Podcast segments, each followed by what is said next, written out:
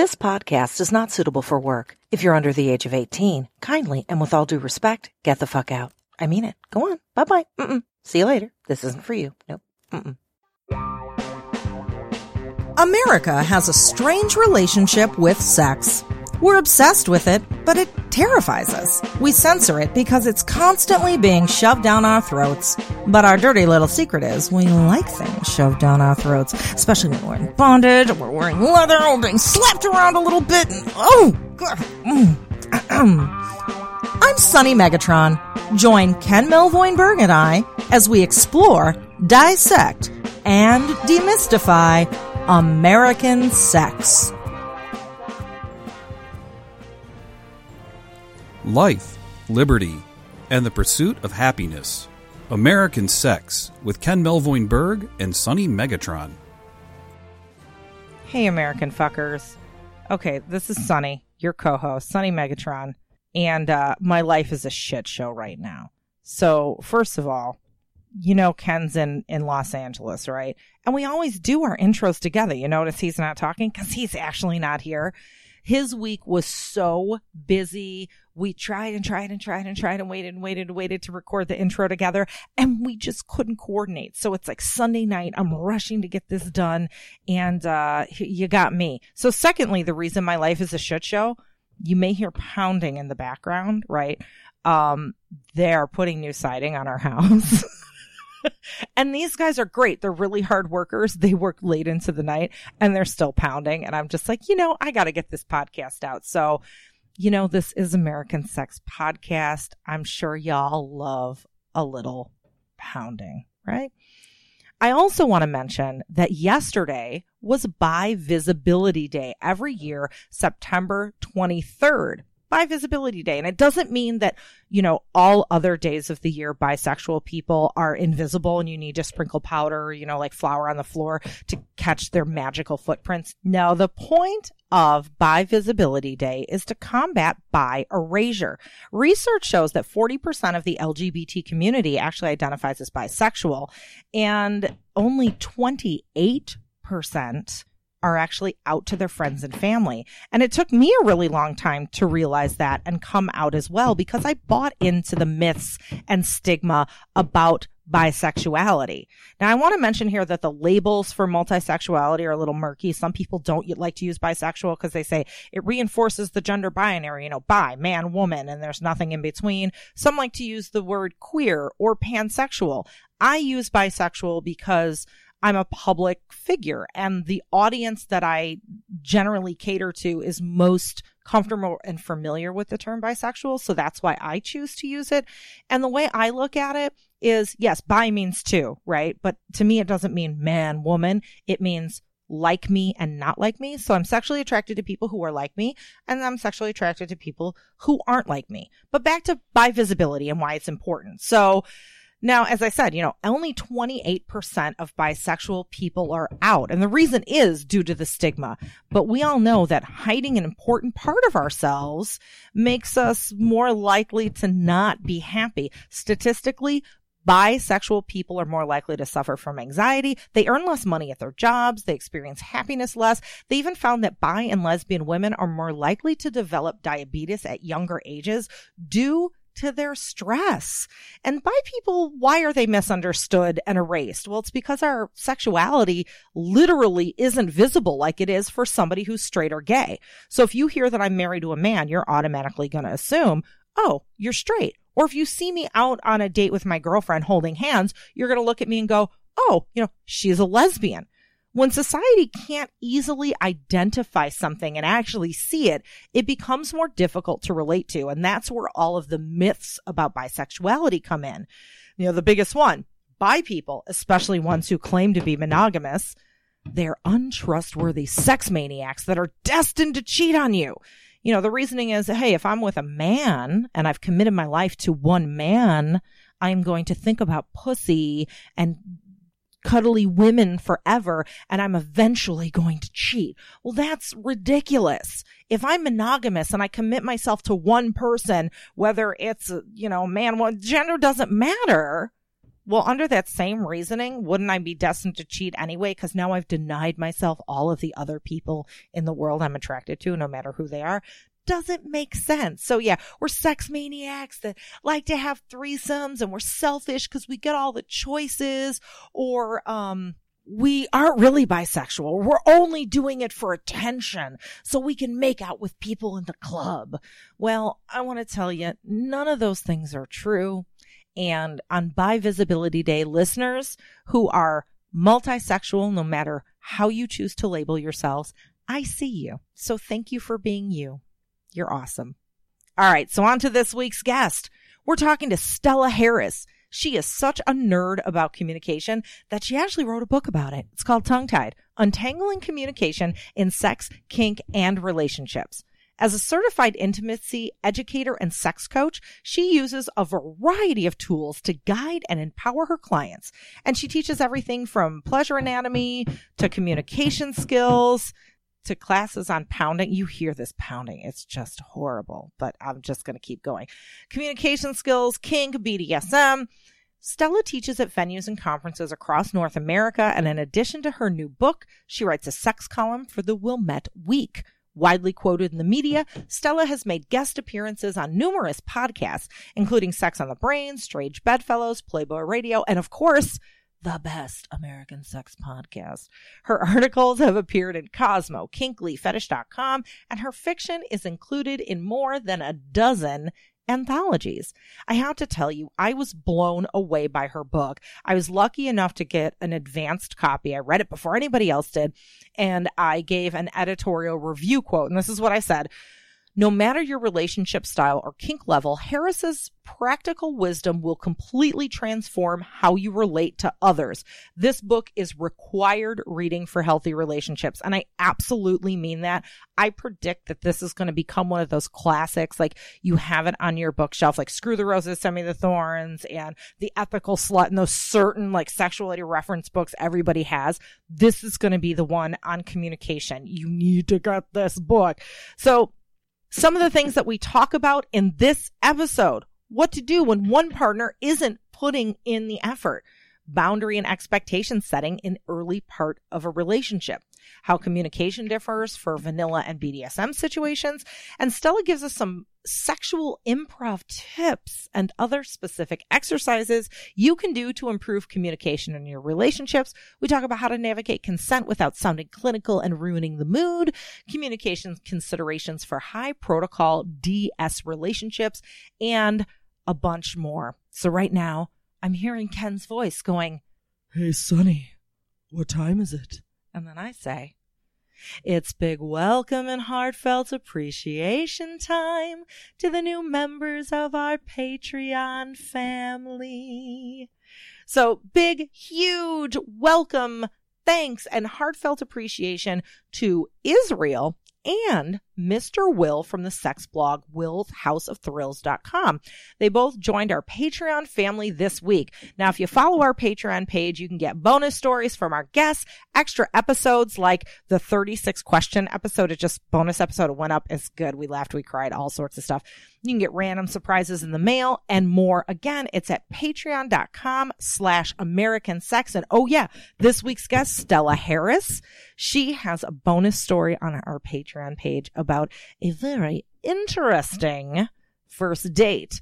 And you know, you can do like Mr. Will did and choose a prize level that gets you a mention and a link on our Patreon Wall of Thanks webpage. So if you want to check that out, I'll have the link to that in our show notes at americansexpodcast.com as well. And one more thing you can do to support the show that won't cost you a dime is not fucking pound on my ceiling and my wall with all those hammers. This is getting ridiculous, but you can hit the subscribe button on whatever podcast platform you listen to us on. I am staring at the ceiling like you motherfuckers. Uh, anyway. If you subscribe, you'll never miss an episode. And of course, we love your social media posts and iTunes reviews too. Oh, and one other thing before we get to our interview is every month we give away pleasure products, aka sex toys hurry up and enter our American Sex Podcast September giveaway because this is your last week to enter. Castle Megastore has provided us with a Jimmy Jane Love Pod Tre valued at $149 for a lucky winner. Now, I like this thing. If you know my favorite vibrator is the Jimmy Jane Form 2. This is very reminiscent of the Form 2. To enter to win, you need to go to sunnymegatron.com slash tre. That's T R E. And don't forget, you can always get 20% off select items at castlemegastore.com when you use the code SUNNY, S-U-N-N-Y, at checkout. So you ready? Ready for some good communication and way less pounding? And Ken, because Ken is in the interview portion of this. So bye, hammers on my ceiling. Hello, Ken. Hello, Stella. On the line, we have someone that I really dig and I really dig the work that she's doing lately. Stella Harris. Hi, Stella. Hi, Stella. Hi. Thanks for having me. Thanks for being on. So, all right. I have to say that you just recently came out with this book, Tongue Tied, that I read. I got to read an advance copy, which I feel so special. Thank you. It was Um, so sweet of you to do that. Oh, I was like, you know, okay. I knew this book was going to be good, okay, because I think you're brilliant. When I read it, I was like, holy shit, this this is like the Bible of communication for any type of person in any type of relationship, vanilla, kinky, like it is it's just every I was whoa, you got my angel singing. I was like, oh my God, this is so good. Oh, So, and we're going to dive into like why it's so good and why people need to like apply some of your principles in their life, whether it's in the bedroom or even like at work and just communicating with whoever, because these are universal across the board um, things that you talk about. So, but you, Wait, I, How ha- did you I have get a it? re- I have a really important question. Do you Yeah. know how to communicate with sleepy, grumpy husbands? How do how do you help with that? We're about to find out, aren't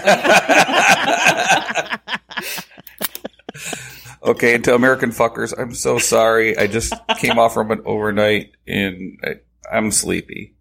yeah, Ken is really sleepy. It's kind of funny. I don't know. Not to you, though. is, no, You but Stella. I'm I'm very happy that you're with us today. Well, I really appreciate it. I've been a, a fangirl of you two for a long time. Aw. So have me on your podcast and, and getting your blurb about the book, it, it really did make my day. So Aw. I appreciate that. You're one of my favorite people to see at conferences because no matter what, you, it seems like you're always smiling, Oh, and that's awesome. And not not that I need you to smile all the time, but just like you're a very happy person. thank you. You got a good vibe. You do. You like your vibe. So, how did you and your good vibes not only get into kink, but get into education and coaching? All so, give us the background of you. Yeah, well, it's it's a long and convoluted story, as I think it usually is.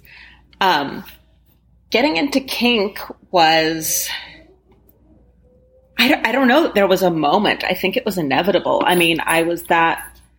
I was a weird kid, um, and now I'm a weird adult. But I mean, as a weird kid, I was the one who would, you know, suggest people tie each other up and just do all of that sort of thing and it took a long time before I realized that that there were words for any of this or that it's something that grown-ups did. Uh, I was also a, a theater kid, and I remember all of the backstage shenanigans where, you know, most people were experimenting with with making out, and we were like figuring out what it would look like if we like hurt each other a little bit. Um, Did you I was really? a theater kid too, and I was. I'm like, huh.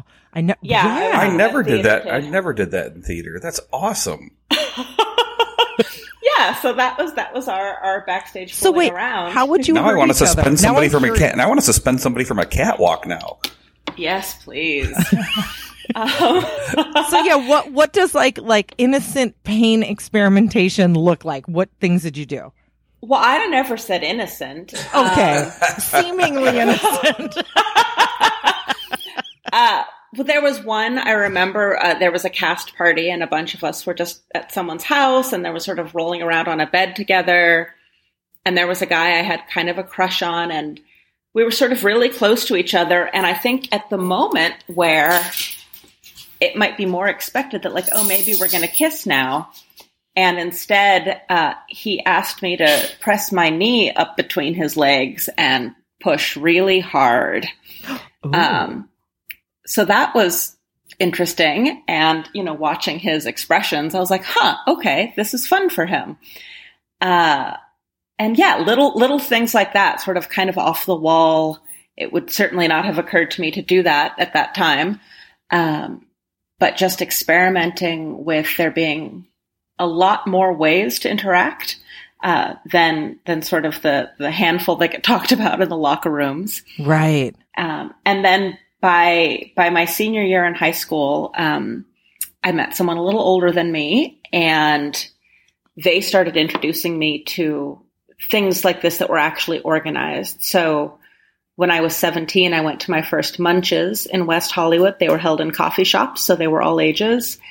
Um, and also started going to meetups in the queer community and in the poly community, and basically discovering that all of the stuff I was into and curious about was actually a thing that other people did. And in some instances, there were books about it. Uh, that this person that was introducing me to things gave me the book, uh, Screw the Roses. Oh God. oh, that's yes. one of our favorite books. Yeah. Yeah. And it was, you know, one of the only ones that was out then. Cause I'm talking, I mean, I was, this was the 90s. Mhm. Um, you know, I was figuring out that open relationships were a thing about a year before Ethical Slut came out.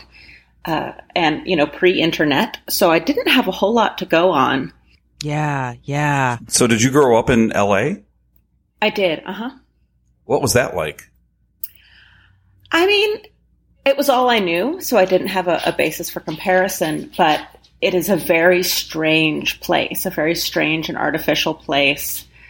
Um, you know, movies being filmed around Yeah. every corner and people being exceptionally image conscious and in general, people not seeming very happy you know, I, I compare it to Portland where I live now all the time in that, you know, most people in LA, they, they have some sort of creativity in them. They want to be some sort of creative, but it's not always for its own sake. It's for the fame that comes with it. And in Portland, everyone is some sort of creative and wants to do something with that, but they're just doing it.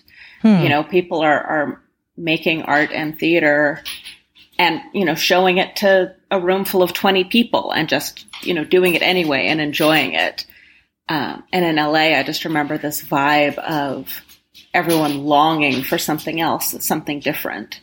Um, and it just, yeah, it didn't really feel like a great fit for me. That the level of image consciousness there, everyone always on a diet and lying about their age and, Yeah. um, Yeah. even some people in my family, you know, were like that. And and these days, I don't really have much family left, so there's not really anything there for me. So I only I only pass through if there's work or a conference there. Right, right. And I- I've heard one, I don't know, thing that people say that like, you know, regionally, the kink scene is really different from area to area, state to state, you know, metro to metro. And I hear people say a lot like in LA, S&M stands more for stand, Stand and model. Yeah, like you, you stand there in your latex and you look cool and you, you're at the party and you're there like for looks and show and who can you talk to and who can see you. Where in other regions of the country, you're just there to like beat the shit out of someone and stick your knee in someone's crotch and, you Yeah. know, whatever it is. And I, I mean, I don't know, you know, stereotypes are stereotypes. Luckily, the, the, like handful of parties I've been into LA, they've been more personal ones, so they're not really the stand-up model ones, but I'm sure that is a thing. People in Yeah, LA. I only can- did house parties in LA because Yeah. I was I was under 21. You know, I left for college, so I never got into any of the big the big spaces that actually would have checked ID. Um, but in in Portland, at least, joining the kink scene here was was kind of transformative because because it was less about appearance and it was more about what bodies could do and how they could feel. And that changed a lot for me because when I entered the kink scene here, I was one of those people who would be wearing, you know, Spanx and all of the things to, you know, try to look more slender. Right. Uh, and then I realized, well, there's no way I'm stripping out of, you know, five layers of latex to go and get flogged. So, um, and yeah, so that I just started wearing things that were easy to strip out of and just think about what my body could experience, what I wanted to feel. And spend less time worrying about what I looked like. Yeah. That's awesome. I I mean, if you think about it, fetish wear is oftentimes not very conducive to being fetishy. Like, No. you know, I would much rather like honestly, a lot of times I've I've been over the years kind of dressing more and more down when I go to kink play parties where it's like, you know, give me a pair of like, you know, black bike shorts that I can put a strap on over and I can, you know, it's kind of like the little shorts version of yoga pants. Yes. Give me a cute top. Maybe I'll put like a little leather harness over it so I look a little fetishy, but I can move. I can, you know, that's what I want. Yeah. Absolutely. So an interesting thing when, you know, when I was reading uh, the intro to your book and you had said, you know, one of the light bulb moments in your life that people needed to talk about sex and sexuality and that you wanted to be one of the people to do that was when you got your period. Can Yes. you retell that story? Cause I was like, oh yeah. Sure. Uh, well, I had a pretty big um, sort of transformation in, in, in what my life was like when I was younger. Uh, my mom passed away, and I moved in with my dad and his parents. And my mom had been pretty sex positive and was just very matter of fact with me about sex. Um, you know, I remember when she first gave me the sex talk. The only question I had was, "What happens if you need to go to the bathroom?" um, that, that was my big concern. And sometimes they like that, you know? Yeah, well, Just- she didn't get into that. Okay. But, uh, but yeah, she just said, well, you just excuse yourself and go. And just, right. you know, these little matter of fact things. And, and then I lived with my, my dad's parents and yeah, I got my period. I was 13 and luckily I knew all about it and I was expecting it. I hopped on my bike. I went up to the drugstore and got some tampons and um, my grandmother found them. She she liked to sort of go through my things uh, with the excuse of cleaning my room, and I wasn't really hiding them; they just weren't on display. Mhm. Um, but she confronted me about these tampons, and I I didn't even know how to respond at first. I didn't understand why she was upset, but she went on to tell me that that I was going to break my hymen. And, you know, there was more to the conversation that I didn't know how to combat at that age. There was this, this implication that, you know, I would be ruined for my future husband and this really heavy moralizing. And so, yeah, at 13, I wasn't ready to explain that virginity is a social construct, but I did at least know that she was incorrect about the anatomy. Right. And I pulled out, I had the full encyclopedia set had been a gift from my other grandmother. And so I pulled out the encyclopedia where it had the anatomy sections with those transparency pages. Um, and so I just, I showed her like, here's a vulva and here's what the hymen looks like. And there's still a considerable opening. And if there wasn't, where would the blood even be coming from? Um, and you know, I, I went so far as to say I've done horseback riding and gymnastics. Like it's it's already had kind of a workout. Um, Oh wait, I have to add something here for our younger listeners. An encyclopedia is the internet. That's a book or a series of books. is- And not that Encarta thing on CD you had when you were a toddler. yeah, Yeah. They yeah. were actual for real paper books that I- I told do you everything. that. They told you everything. Uh, yeah, so I didn't go into the level of detail with my grandmother to let her know. Like I'd experimented with shoving things in there a lot bigger than a tampon. Uh, that that I did keep to myself, but but ultimately I I at least won the anatomy argument, and she sort of conceded. But that was kind of horrifying to me that you know a woman who had had two children um, could actually think that there was just this solid solid piece of tissue there. hmm Um, so yeah, I, I realized that even grown-ups don't know about bodies, and also that I was always going to have to find my own information. That I was going to have to figure it out on my own because she was not going to be a person to ask about any of this. Right, right.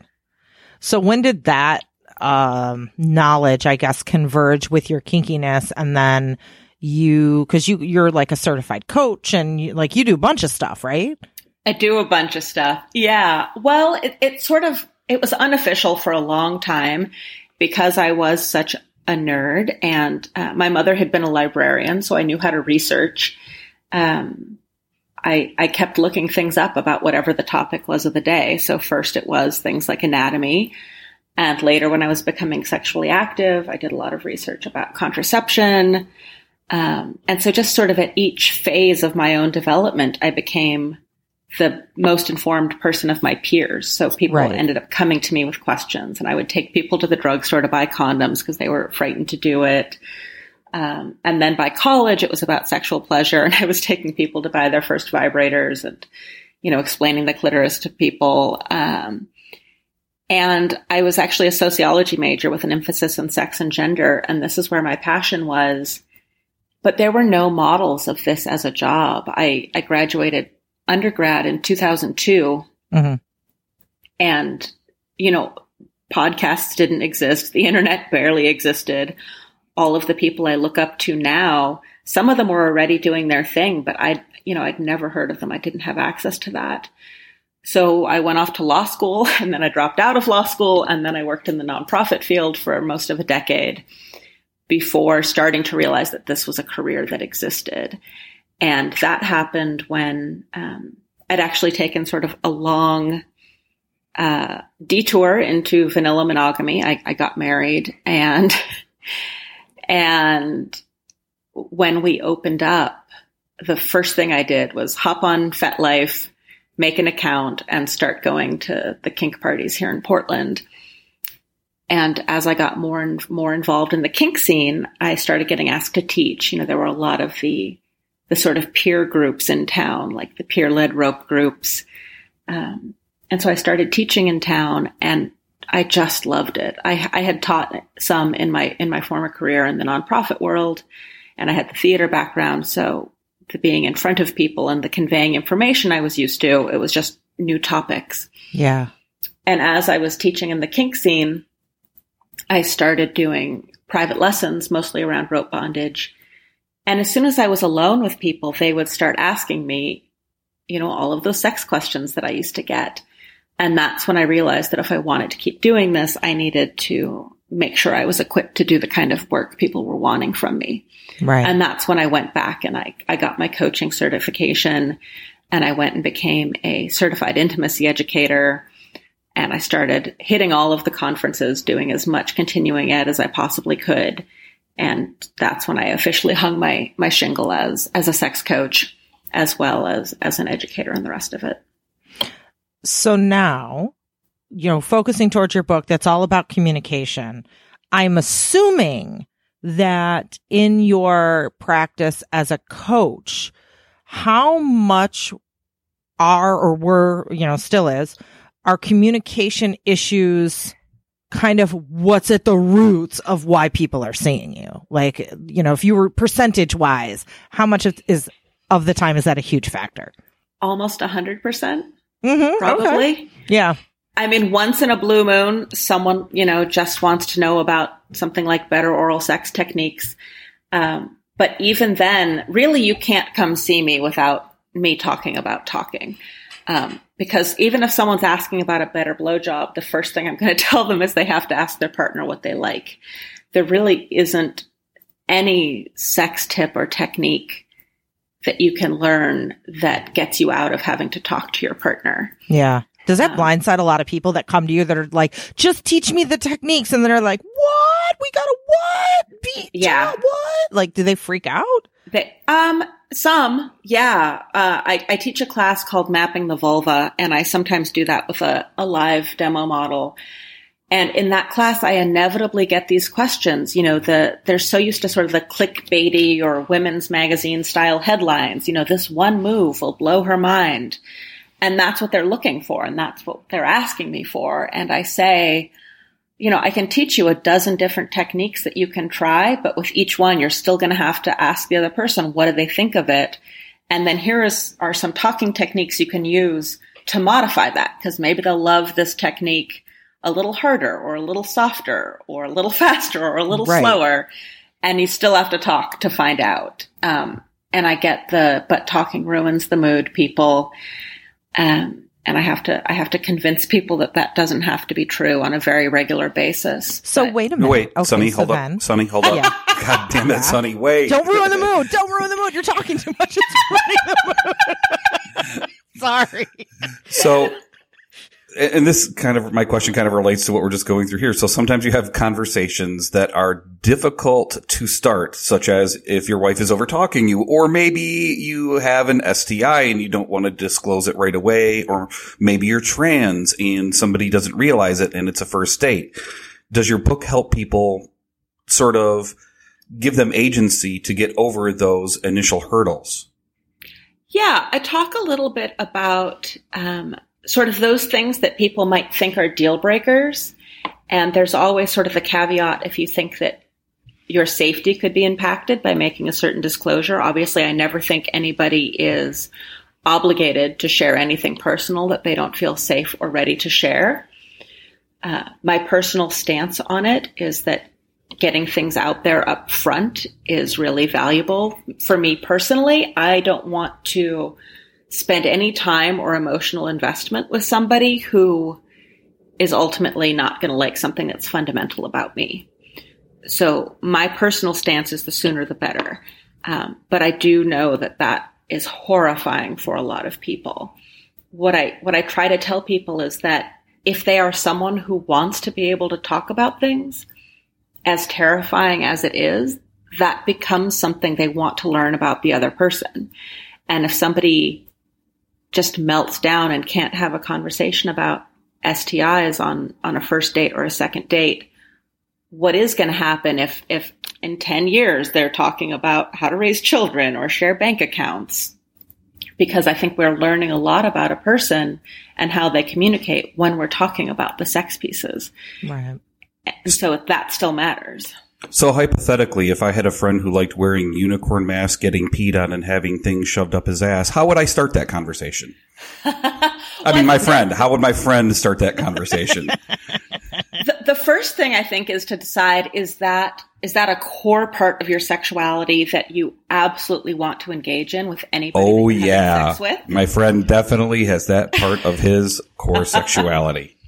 In that case, generally what I think is best, again, if, if your friend um, doesn't feel like they would be unsafe having that be known about them, I would put that out there even before a first date. Uh, if they're doing online dating, have something that at least hints at, you know, having kinks or fetishes on the profile and just go ahead and, and scare the vanilla folks away. You know, people try to be appealing to everybody. Yeah. And there are a lot of people in this world and we don't, none of us have that kind of time.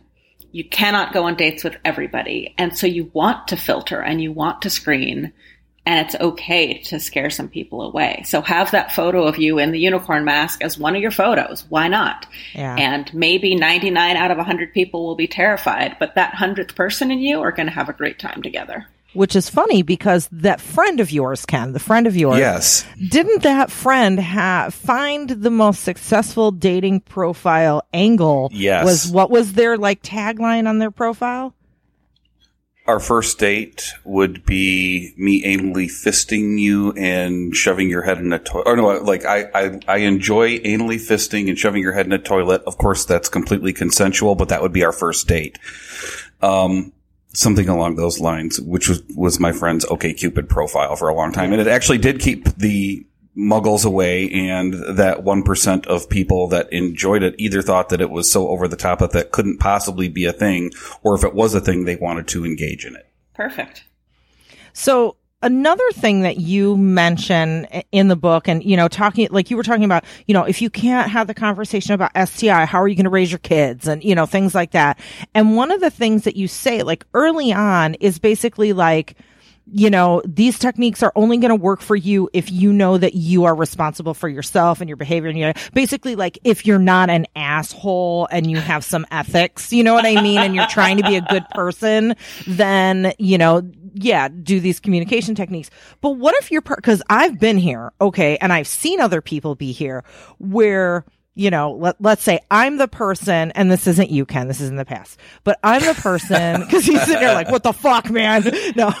So I'm the person who's trying to be really level headed and fair and be the one who's like, oh, maybe I need to work on this. Maybe let's really think about this and talk about, and I don't realize that I'm with someone who's like a complete fucking manipulator and they will never be ethical and play fair. And they're, they're one of those people who that I wouldn't be able to raise kids with because we can't have a conversation. But I'm so dick blind. I don't see this, right? So what do you say to the person who's like, well, I'm trying to communicate. It's just really hard because they're blah, blah, blah, blah, blah.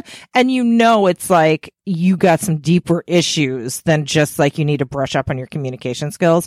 How, one, if you're, you know, let's say counseling that person or coaching that person, how to kind of make them realize like, Hey, you know, maybe you need to snap yourself up and see what's really going on here in the bigger picture. Like how do how do you inspire someone to see that if they're not ready to quite see it? I mean, that sort of hits on it right there that if they're not ready, unfortunately, there are times when people simply aren't ready to leave a relationship the same way that there are times when people, you know, who have a problem with something like drugs or alcohol, maybe they're just not ready yet. Mm-hmm. Um, and I, there's no way to force that. Um, if you force someone to make a change that they're not ready for in relationships like anything else, they could relapse. You could force someone to leave a relationship and then they will go back. Or if they weren't ready to be over it, they will still manage to be in that space all on their own. So I don't think you can force it. Right. But what I do think is really important and that I tell people when they're talking about these things it, it's not just the information that's being conveyed, but you want to pay a lot of attention to how people are having these conversations. You know, with something like the STI conversation, it's not just, you know, do they check off all the boxes and have the right answers, but do they seem forthcoming? Do they seem happy to have this conversation with you? Do you get the gut feeling that they're being honest? Um, and really listen to those things because that that sort of willingness piece can be a big red flag. And that's one of the most frustrating things when I'm working with couples or often working with just one person in a couple and they keep telling me, well, my partner refuses to talk about this or they refuse to do these things. And that becomes really tricky because one of the things that I was taught actually when I was getting my coach certification was that the teacher said to us, people will come to you saying they want you to save their relationship but that's not your job and not every relationship can be saved. Ultimately, what you need to be doing is telling each person to take care of themselves and work on themselves. Yeah. And sometimes that part has to come first. And maybe two people need to take a little break to work on themselves and be clearer on what they want and need before they can do that together. Mm-hmm. Yeah. Cause, you know, it's like so often you, and, and, you know, I run into this in whether it's people who are vanilla, people or who are monogamous, people who are poly, people who are, it doesn't matter. You know, there are a certain percentage of relationships where, you know, there is one person who's like putting in all the effort and the other person is like, this is stupid. I'm not interested. I don't, uh, I don't want to participate. Blah, blah, blah, and it's like, yeah, those are usually the relationships that just, if both people aren't willing to make the effort, aren't gonna you know, last, gonna grow, gonna thrive. And I don't think yeah. enough of us, I don't know, we just hang on. You know what I mean? Like people are hang oners. I, I get it. I mean, I was a hang oner. You know, yeah. I was in a marriage a lot longer than I probably should have been.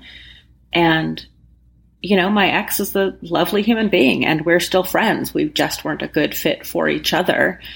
But, you know, I don't think momentum can be overstated or you know that all the things that happen when you're building a life with someone that that structure and that stability and that safety is an awful lot to walk away from for anybody right. and if you add a financial component or if you add children it can be almost impossible to to break out of that and i think the other piece of that is that our culture it doesn't it doesn't really prioritize sex or sexual satisfaction. You know, if you say everything in my relationship is great except the sex, an awful lot of sources will treat it like you're the problem, like you are sex crazed or a sex addict, which I don't believe in, but they will put all these labels on you that there's something wrong with you, that you're focusing on that if everything else is great. And so we do have a lot of people who are, you know, building lives together and aren't having the kind of sex that they want or the kind of connection that they want because we don't treat that as essential to overall well being. Hey, psst, did you know American Sex Podcast has a Patreon page? Becoming a Patreon member is a great way to show your support for this podcast. It works kind of like, mm, I don't know, funding for National Public Radio or how PBS works. If you appreciate our work and the fact that we provide it to the world free of charge, then you can help support it. And as a member of our Patreon family, you'll be eligible for nifty, cool rewards like bonus episodes, surprises in the mail, and more. Oh, and you'll get all of our episodes early, bonus stories from guests, and access to our private Patreon feed. So you thinking about it? You want to know more? Check out all the details at patreon.com slash American Sex. P-A-T-R-E-O-N dot com slash American Sex. Castle Megastore. Once you see their sex toys, you'll want more. I have no idea if Castle Megastore actually has a theme song, but I really dig Castle Megastore. So that's my gift to you, Castle, your very own theme song. And you listeners get a gift too. If you go to castlemegastore.com and use discount code SUNNY, that's S-U-N-N-Y, when you check out, you will receive 20% off your order. That's amazing! Castle Megastore. When you get your sex toys, you'll be on the floor because you'll be using them so much and they'll be so awesome and you'll save so much money. You'll get more than one and then you'll climax for a really long time and you'll just be passed out and you'll be like, oh my God, give me water. That was the best orgasm ever. So one of one of the issues I think we all have as people that have jobs with the word sex in the title is that sometimes people take that as an open invitation to not be inappropriate per se, but it can lead to that where they, they, they maybe think that it's okay to hit on you. How do you handle that as a sex coach? I've always wondered that because that's something that Sunny does some and you do some. I don't do a whole lot of sex coaching. Um, but I imagine that that can be an issue. How do you handle that? I don't tend to have the problem with people who are my clients. Um, you know, the intake is really clear about boundaries. But walking through the world, as you said, the job title that has sex in it um, completely changes everything. Um, and it can be really disheartening. And I've had this conversation with other educators and coaches. Um, I think because people are so starved for conversations around sex, when they see someone that they can talk about those things with, they do kind of lose their minds a little bit and start sending sexually explicit messages, or they will conflate sort of the job and the person, and and you lose, I think, a lot of the the sort of decorum you might have when you're first meeting somebody. Um, I I do tiptoe around this sometimes. You know, sometimes on on dating profiles, I I've done all of the social experiments where uh, sometimes I have the the version that your friend had, where I put it all out there, and and sometimes I you know I will just say like I'm a writer, which is also true. Um, but then I still have to have those conversations later and potentially scare people away. Um, but I do then get less dick pics and less sexually explicit first messages. Um, it is it is definitely a balancing act because I think when you work in the sexuality field, especially for someone who is female presenting, um, it does give a lot of people, they think it gives them license to be um, overly intimate right away and to sort of jump past a lot of sort of necessary hurdles in getting to know somebody. Mm-hmm. thank you for sh- yeah, thank you for sharing that by the way because I think a lot of our listeners who aren't sex educators or sex workers may not realize you know just the the the common problems of just having to go to a party and talk about your career for example.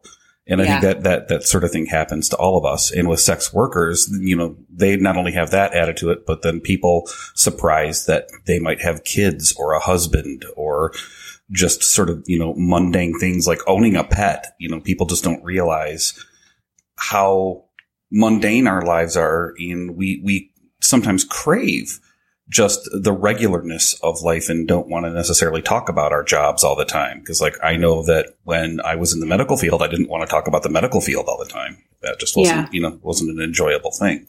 So thank you for sharing that. Of course. Yeah, I recently actually did a, a, a storytelling show here in Portland, got up on stage, and sort of the thesis of my story was how my job has sort of ruined my, my personal life um, because of the, the number of assumptions that, that people have. And I feel like I've gotten in this ridiculous place where people come to see me for the, you know, quote unquote, spice up their sex life, you know, have more exotic sex, more threesomes, open their relationship, more kink. And meanwhile, in my personal life, you know, I'm having lots of threesomes, lots of group sex, all kinds of weird kinky stuff. And I'm sort of craving what the people who come to me have and are tired of. You know, I just want to cook dinner with someone and snuggle and watch a movie. It's like the grass is always greener. It really is. Yeah. You know, maybe to us, like the not taboo has become taboo. So we crave it. a friend of mine was saying um, her partner loves to to look through the tabs on her iPad to see what what porn she's been watching, Uh-huh.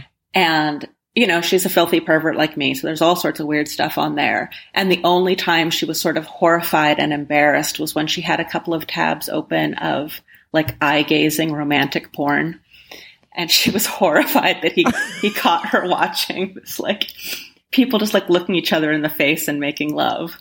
Oh. So, so yeah, even even us dirty perverts like the sweet stuff sometimes. Yeah. Yeah. That's funny. that is funny.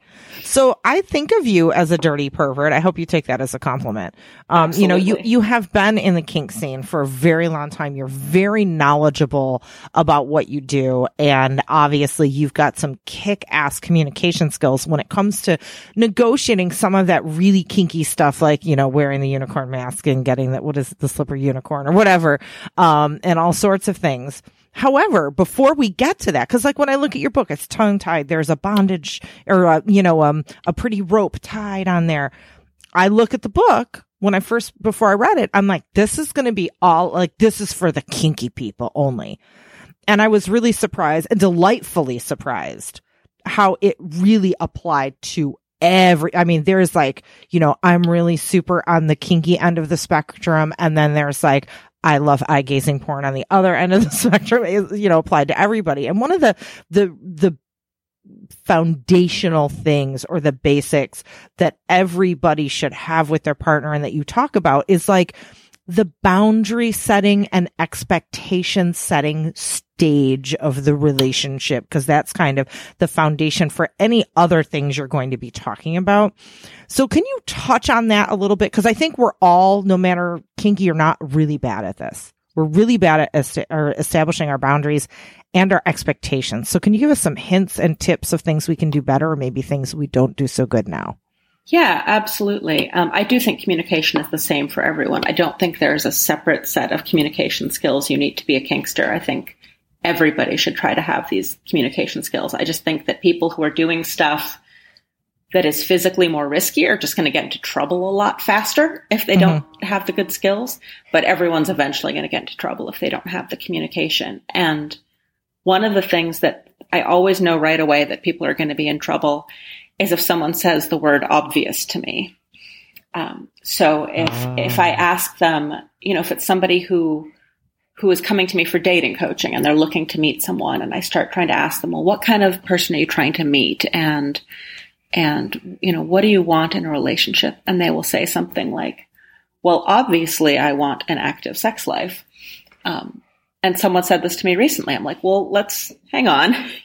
Is that is that obvious? Do you think everybody who is looking for a relationship wants to have an active sex life? Well, maybe not. I mean, some people are asexual. Some people prioritize sex a great deal less.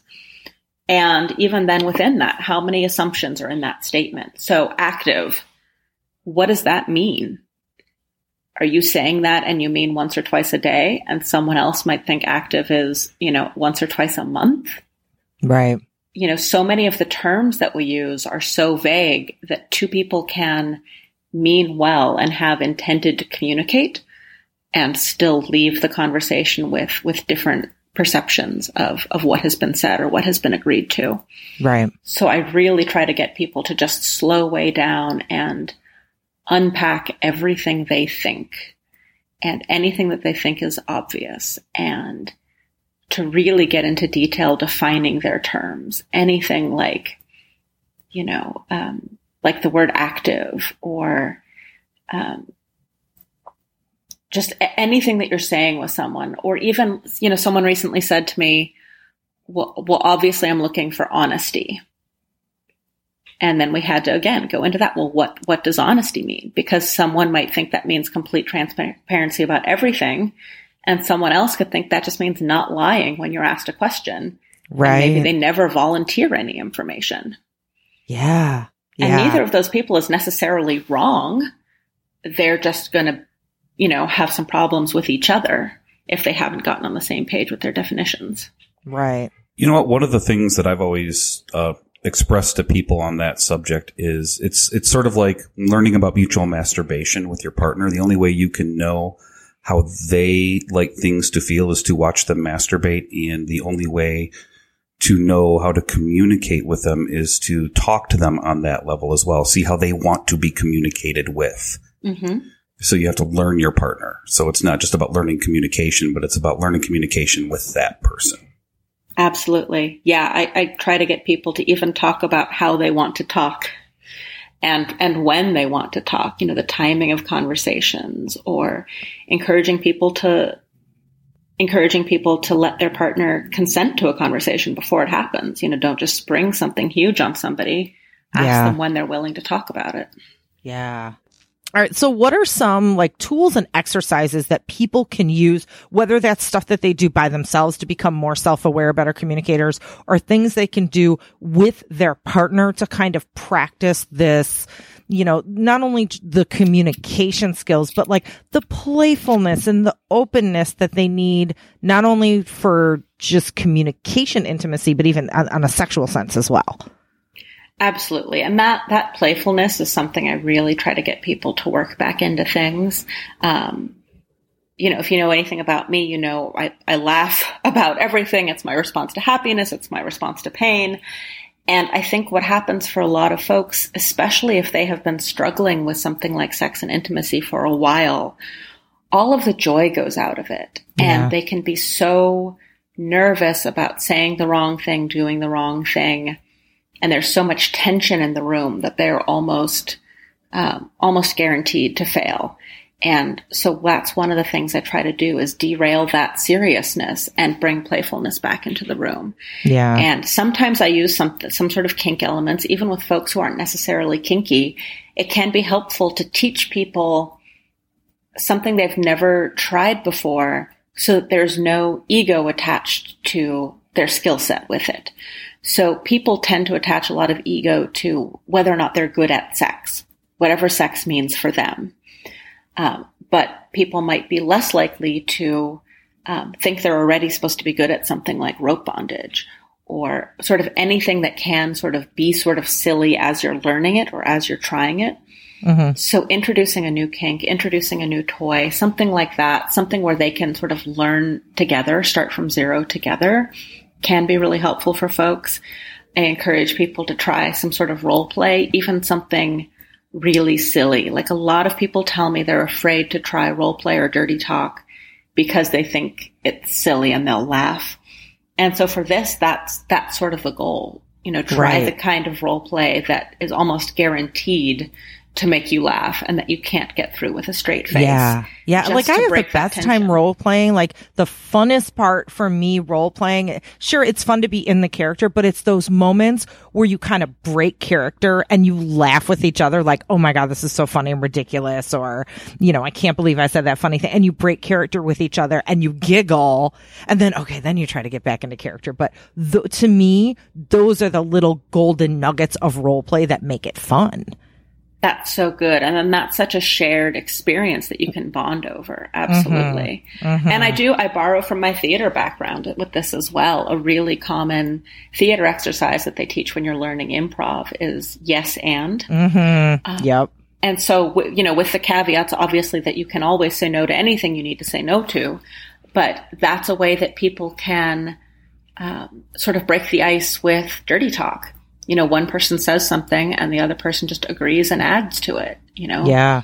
Yeah. I can't wait to take your clothes off. Like, yes, and I want to feel your hands on my body and just keep going that way because people Right. never know what to say if they're going to talk during sex. Yeah. Yeah. And, I- I've sort of, Oh, go, Go ahead. Go ahead. Go ahead. Go ahead. I I'm just, just- I'm nerding out on like the sex improv with you, but keep going. Keep going. I was just going to say, I sort of, I, I modified sort of a, another version for folks where instead of yes and, and this would not work nearly as well for, for improv, but for sex it tends to work. Um, no but. Oh my God, you read my mind because that's what I was just going to say. oh my God. Perfect. um, people are really afraid of saying no because they think it's going to derail everything. And if they say they don't like something or they don't want something, sometimes people just retreat to their separate corners and pout about it and it ends Yeah. all activity. But if you give somebody else something else to do right away, you can sort of still get your no in there, which is vital, but keep the activity going. So the same with, you know, when you're on stage and you don't want silence, and if in the bedroom you don't want to sort of come to that, I don't know, what do you want to do? You know, if somebody starts pinching your nipples and you hate that, you could say, you know, no thank you, but would you pull my hair? And just immediately they are directed to another activity and things keep going and flowing. While at the same mm-hmm. time, you're not enduring that thing that you don't like for fear of upsetting the other person. Right. And, and, you know, American fuckers who are listening along right now, having like their synapses in their brain all light up sparkly colors. I want to refer you back to, uh, the episode we did with Midori where she calls, um, what does she say? That kink is, um, childhood like play with adult privilege and better toys. That's And, amazing. you know, she's so any- good at the sound Oh, bites. she is so good. and, and, you know, Ken and I, we teach a class on sex and humor. We, t- in a lot of our classes, whether it's humiliation, you know, any sort of kink class or even sexual communication class, we talk about like play theory and the importance of play. So theme American fuckers listening along, play is super duper important in sex. We're all telling you this. So. And there's a reason, right? Kinksters and swingers, they all use the term play for when they're going to get together and do their thing. Mm-hmm. Absolutely. So, all right. What about being trauma informed in your sexual communication? Because a lot of the roadblocks that we have or the hesitation we have might be because maybe I have, you know, a, a touch of PTSD around this certain thing or something happens and that might really trigger you and bring you back to, you know, a, a bad experience. So how do we move about communicating with our sexual partners, but to be trauma informed and to know how to respond when those things come up? Yeah, absolutely. Um, the statistics being what they are, and and this is incredibly discouraging, but you know, it's more likely than not that anyone that you engage with sexually has had some sort of a bad experience in the past, whether or not they conceptualize it as an assault. There's a really good likelihood they've had some sort of a bad experience. So it is always safer to assume that that is a thing that might be the case when you're engaging with somebody new. Mhm. And that's also one of the things that we, like we talked about before, that somebody might not be bringing up on a first date.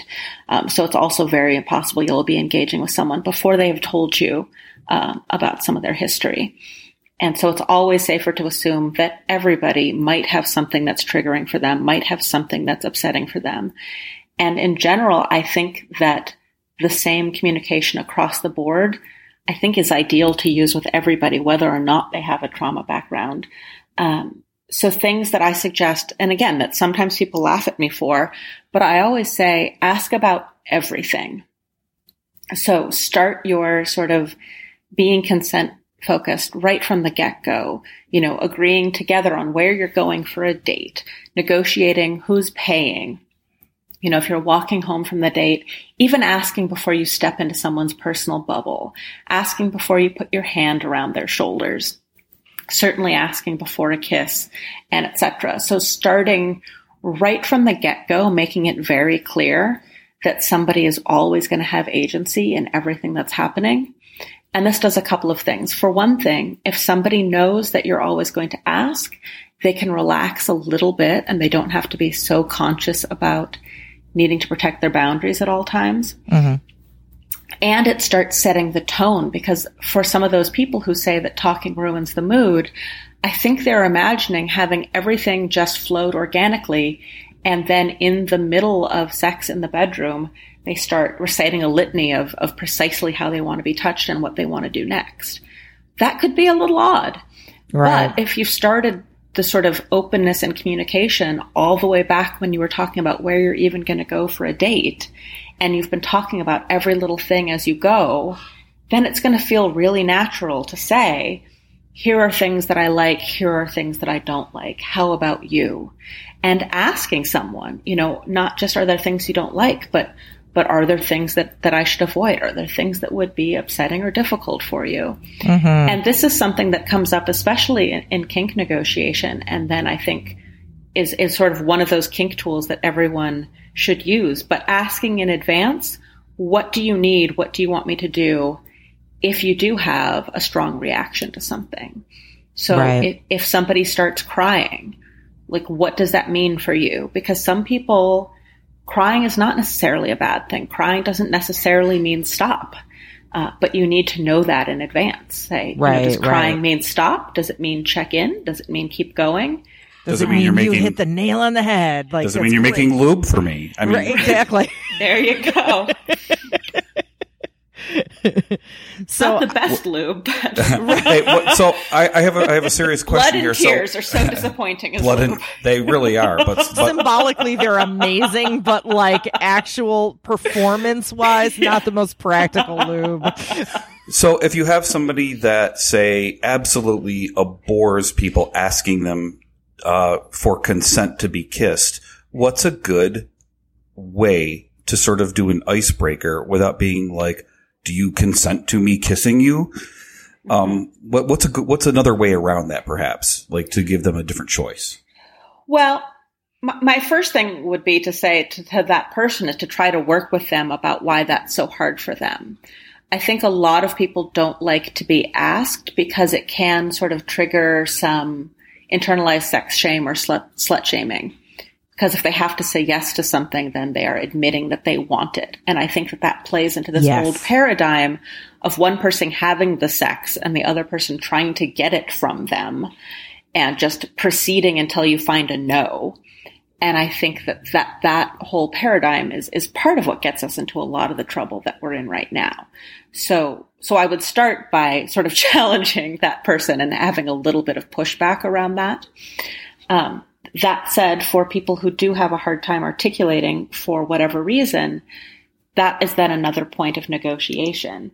Um, I actually played with somebody once who had a bit of a hard time with the talking and, and also a bit of a hard time with, with body part words around their body. And what they asked me to do was just to keep going slow enough that they could always sort of get an idea of what was happening next and have plenty of time to stop me or change something. And so in that instance, you know, I might start at somebody's foot and I'm moving my hand up their leg incredibly slowly. And as I keep moving, they get to keep checking in with themselves if they need to stop my hand or redirect me in some way. But whenever you're playing without words, I will say that that is an added layer of risk and that makes it more likely that, that a boundary can be crossed and that something could go wrong. So I would definitely encourage people to, to negotiate the not talking before they commence the not talking. Right. Um, and to just maybe not do that with someone you don't have a degree of trust built up with already. So might it be a good idea to say something like, are you the sort of person that wants to be asked to be kissed or do you want me to just kiss you? Is that appropriate? I think that that's the kind of thing that you could you could talk about early on. I definitely suggest that people negotiate the talking. Um, again, my default is just to do the asking, and if somebody has a hard time with it, to to figure out why. Um, and some of that absolutely gets complicated. You know, if people are, are engaging in certain power dynamics, you know, there might be an overarching negotiation that that ends up meaning they don't ask about every little thing. Yeah, but on, on first dates and when you're just getting to know someone, honestly, I don't know that, that I trust brand new people enough to not ask. Yeah. And I, and I think there's also something to be said too, you know, whether this is, you know, more, I would say maybe not necessarily first, first date, but early on in, in a relationship with a person where there aren't going to be moments of more um you know uh what's the word? I'm not like not assumed consent. What's the word i'm looking for? Implied consent, Implied or, consent, or whatnot. yeah. um but not making it so clinical. You know it's like hello pretty lady. May i put my hand on your shoulder? Yes or no? Check this box. You know, it doesn't Yeah. have to be so clinical. It can be like you know your your lips are really luscious and beautiful and i i would love to kiss you would you like that too would you were you thinking that too to kind of you know put it in more of a sexy dirty talk sort of framework without making it sound so clinical so it seems a little bit more natural and uh, it has the same mood as whatever else is going on you know what i'm saying Yeah, absolutely. The talking can be, it can be part of dirty talk. It can be part of flirting. I think people are often surprised that when something is, is both well phrased and welcome, it doesn't feel as awkward as they think it's going to. It can actually be really sexy. Yeah. And I think people are just afraid with their words. Like even I was like, um, your uh, lips look um really luscious right now. They're like cherries. May I put my lips on them and smash them with yours, honey? Wink. Like, I mean, you know, I get a little, little, little smooth practice there. And you brought up another thing that I think is really important too, like dynamic wise. This is one, one more thing I want to cover is like, if your dynamic is you're the submissive and, you know, let's say you have a, you know, really protocol driven kind of 24 seven dynamic and you're the submissive and you start to conflate like, wait a minute. Am I overstepping my bounds by maybe like, maybe I'm not supposed to speak out of turn and that's our negotiated, you know, thing. But right now, I feel like I need to, you know, have a conversation or negotiate something or revisit something consensually. How do you balance that out when you're the submissive, like, oh, this might be going against protocol, but I need to speak up right now? Yeah, I feel pretty strongly that, that people always need to be able to speak up for themselves regardless of their dynamic. Um, I definitely get heckled a little bit when I'm teaching in kink spaces because of this. Um, but that's one of those things, again, I think you need to have negotiated that in advance. Negotiate how you want those check ins to work. If you need someone to raise their hand and say, please, may I speak? Uh, if that's what helps sort of save the dynamic. Um, but having something built in so somebody can always speak up for themselves. And I also think it's really valuable for people to have regular planned check ins that are outside of the dynamic. So if you're living 24 7, maybe once a week you go to a, a coffee shop, some neutral location, and you have a quick check in, you know, sort of your weekly check in in an egalitarian way where you both Right. can speak up for yourselves. Um, I've also something I've seen work and that I've actually done when I've been in DS relationships is is keeping a journal, you know, that the other person for the other person to read and check on when they want. So you could sort of put all your ideas out there, what you liked, what you didn't like, sort of a scene journal, relationship journal, and then they can get that information that way if it feels easier to write it than to than to speak it. But regardless of your dynamic, there's really no way around uh, finding out what somebody needs and wants and how they're feeling. That's unique. That's it's interesting because I do the same thing when I'm training submissives. The very first thing I have them do is get a mead, um, like old school marble composition book. Yep. Um, and I have them write everything from their fantasies, their uh, sexual adventures, their times with me, the things they like, the things they don't like, and that we review it regularly together. hmm Um, just because it's something that I found, you know, especially for people that are new to BDSM, it gives them a roadmap of where they started and where they're they're at by the time that they end up leaving. Yeah, yeah. And I, I honestly, I suggest that to, to all sorts of people. I mean, the, one of the most common things I'm, I'm likely to assign as homework in my in my coaching is that kind of journaling, uh, because it can be really helpful to to look back and see how you've grown, or to look back and see other patterns. You know, maybe if if a relationship ends up being not that great for you, you might need to be able to page through a few weeks and months and see like, oh, I've actually been unhappy for a while. Right. Um, so that the writing piece, obviously, I'm a, I'm a huge writing nerd, but I think that could be a great tool for a lot of things.